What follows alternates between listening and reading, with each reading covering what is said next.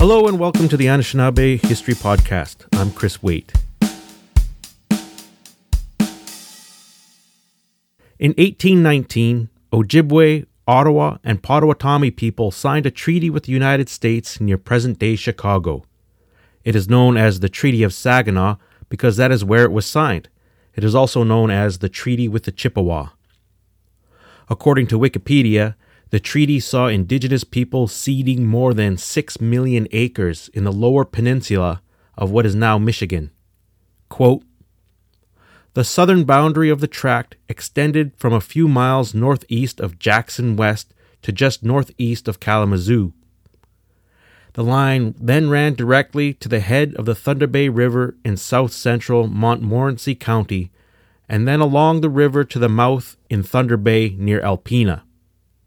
From there, it extended northeast to the international boundary line between the United States and the British province of Upper Canada and then along the boundary south to the boundary line established by the Treaty of Detroit in 1807, which ran from the shore of Lake Huron in the northeast Sanilac County southwest to a point several miles northeast of Lansing and then due south to the point of origin. The treaty reserved several smaller tracts of land for Indian use within the ceded territory. This wasn't the first or the last treaty signed between the Anishinaabe and American or European nations. For instance, this Saginaw Chippewa Treaty was signed nearly 60 years after the King of England's Royal Proclamation of 1763 had ensured the rights of indigenous peoples. The Saginaw Chippewa Treaty was signed more than 50 years after Pontiac's Rebellion and 45 years after the Quebec Act of 1774. The Saginaw Chippewa Treaty was signed about 40 years after the American War for Independence. The Louisiana Purchase had occurred 16 years prior to the Saginaw Chippewa Treaty in 1803. The War of 1812 was still a recent memory, and leaders such as Tecumseh were now dead. Furthermore, the Treaty of Ghent, a peace treaty between the United States and Britain, had been signed five years earlier in 1814. A lot of treaties were signed in this time period on both sides of the medicine line between First Nations and the United States and British governments. At the same time, American infrastructure was increasing in the East. Quote, From Fort Chiswell on the Holston River, a single wagon road led to the Cumberland Gap, where travelers picked up the Wilderness Road, cut by Daniel Boone before the Revolutionary War north to the Kentucky Basin. A branch traced west from the Wilderness Road led to Knoxville. An extension was cut to Nashville on the Cumberland River, and following the War of 1812, one fork was extended to Memphis, another southwest to Huntsville in the Tennessee Valley of northern Alabama. Emigrants from New England by the 1790s could cross New York by the Mohawk and Catskill turnpikes to Lake Erie, where boats were available for passage to northern Ohio and later to northern Indiana and Michigan. By the turn of the century, settlers could follow Zane's trace from Wheeling on the Ohio west and then south in an arc through Zanesville and Chillicothe to Maysville, Kentucky. By 1818, a road from Cumberland, Maryland, across the mountains had reached Wheeling, and by 1833, it had been extended to Columbus. What else was happening around the Great Lakes and in Anishinaabe territory around that time? Steamboats were the latest in motive power. Canals were being built to aid the movement of boats, people, and goods. Quote, the first steamboat built at Pittsburgh, the New Orleans, was sent downstream in 1811. Four years later, the Enterprise ascended the Mississippi and the Ohio as far as the falls at Louisville. By 1819, there were 31 steamboats in operation, and by 1825, 75 had joined the hundreds of rafts, flatboats, and keelboats hauling people, goods, and produce on western waters. All these people needed places to live and food to eat, They needed resources. The so called problem, of course, was that there were already people living upon the land prejudicially labeled as wilderness.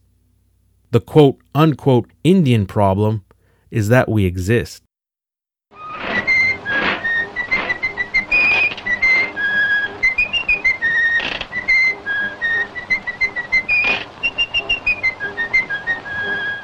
Each treaty was built upon earlier treaties. A lot of American territories were created in the early 1800s. Quote, the area of the initial Northwest Territory later included Indiana Territory, 1800, Michigan Territory, 1805, and Illinois Territory, 1809. The region south of Kentucky included Southwest Territory, 1790, Mississippi Territory, 1798, and Alabama Territory, 1817. Following the Louisiana Purchase in 1803, Congress created Orleans Territory, 1804, Louisiana Territory, 1805, Missouri Territory, 1812, and Arkansas Territory, 1819. Territories were created or renamed as portions of existing territories were advanced to a higher governmental stage or admitted into the Union as states. Indeed, so heavy was the flow of people west that by 1821, nine new states west of the Appalachian Mountains had been added, seven east and two west of the Mississippi River Kentucky, 1792, Tennessee, 1796, Ohio, 1803, Louisiana, 1812, Indiana, 1816, Mississippi, 1817, Illinois, 1818, Alabama 1819, and Missouri 1821. Five of the nine were added in the years following the War of 1812. The power of the Indians had been broken, and prices for agricultural produce had boomed. Who were the people and what were the terms and context involved in the signing of the Saginaw Chippewa Treaty of 1819? Lewis Cass, territorial governor of Michigan, called a meeting at a newly constructed council house. At first, the native people were unwilling to give up their land due to the effects of the Treaty of Greenville signed back in 1795. But Governor Cass was insistent. Quote, At their first meeting, the governor made statements regarding the necessity of agriculture as civilization encroached and game became scarce he concluded by stating that they would be better off confining themselves to reservations and ceding the territory to the American government. The Anishinaabe responded with shock and anger.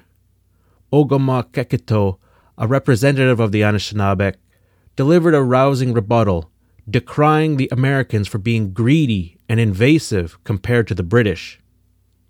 Your young men have invited us to come and light the council fire. We are here to smoke the pipe of peace, but not to sell our lands. Our American father wants them. Our English father treats us better. He has never asked for them. Your people trespass upon our hunting grounds. You flock to our shores. Our waters grow warm. Our land melts like a cake of ice. Our possessions grow smaller and smaller. The warm wave of the white man rolls in upon us and melts us away. Our women reproach us. Our children want homes. Shall we sell from under them the spot where they spread their blankets? We have not called you here. We smoke with you the pipe of peace. This angered Cass, who informed the council that the United States had reigned victorious in the War of 1812 and thus could easily take over Saginaw without payment. The meeting concluded with a general sense of disappointment and anxiety. In the days after the meeting, the Americans started handing out alcohol. Then, one by one, the Anishinaabe people began giving up territory for reservations and land grants. Quote, the signing of the treaty caused the influence of the native nations in the Old Northwest to substantially weaken as the fur trade collapsed. Their historic lands were settled and they became forcibly dependent on annuity payments from the United States. End quote.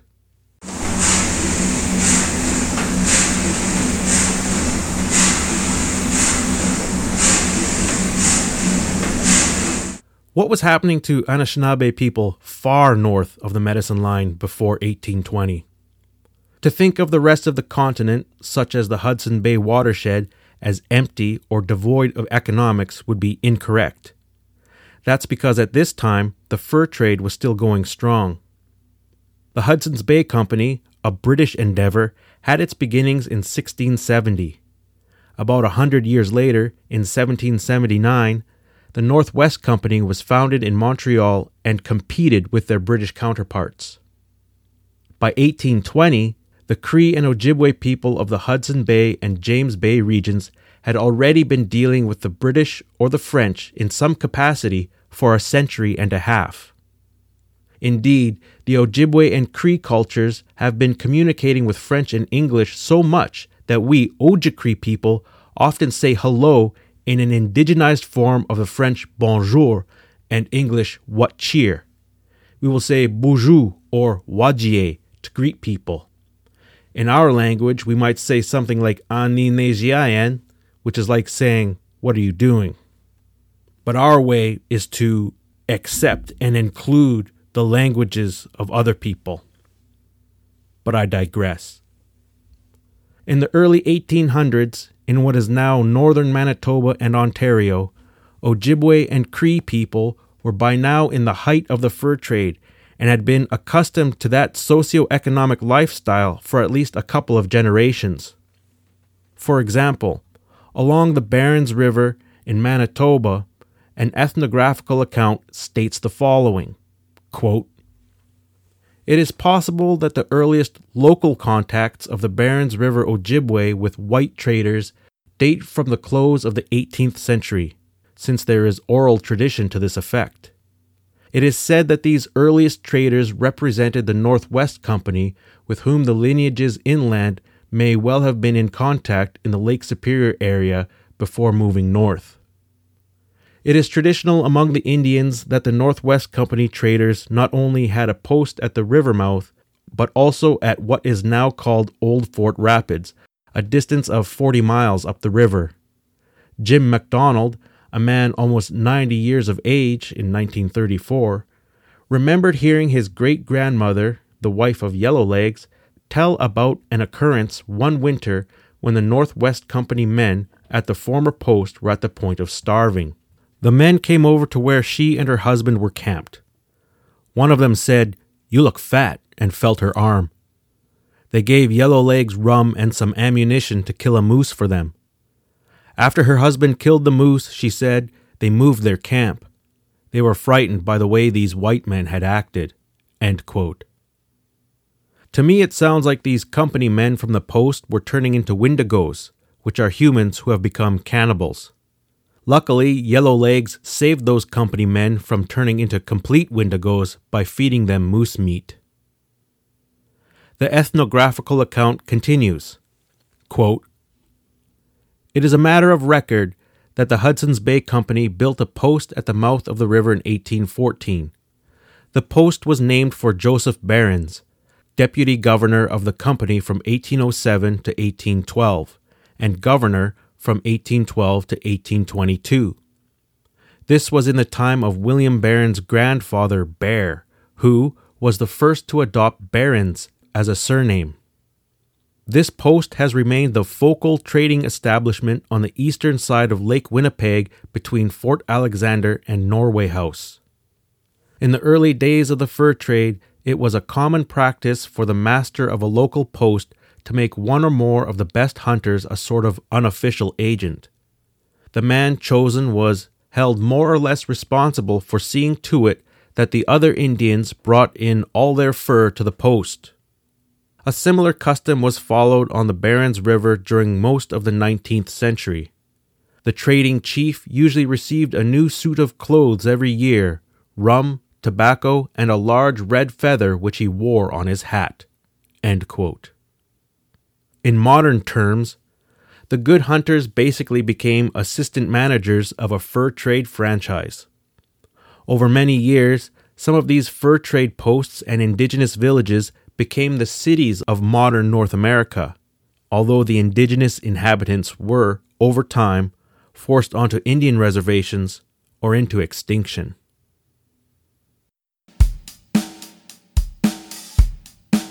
That's all for today's episode. Stay tuned for more episodes in the future. I'm Chris Waite, and this has been the Anishinaabe History Podcast.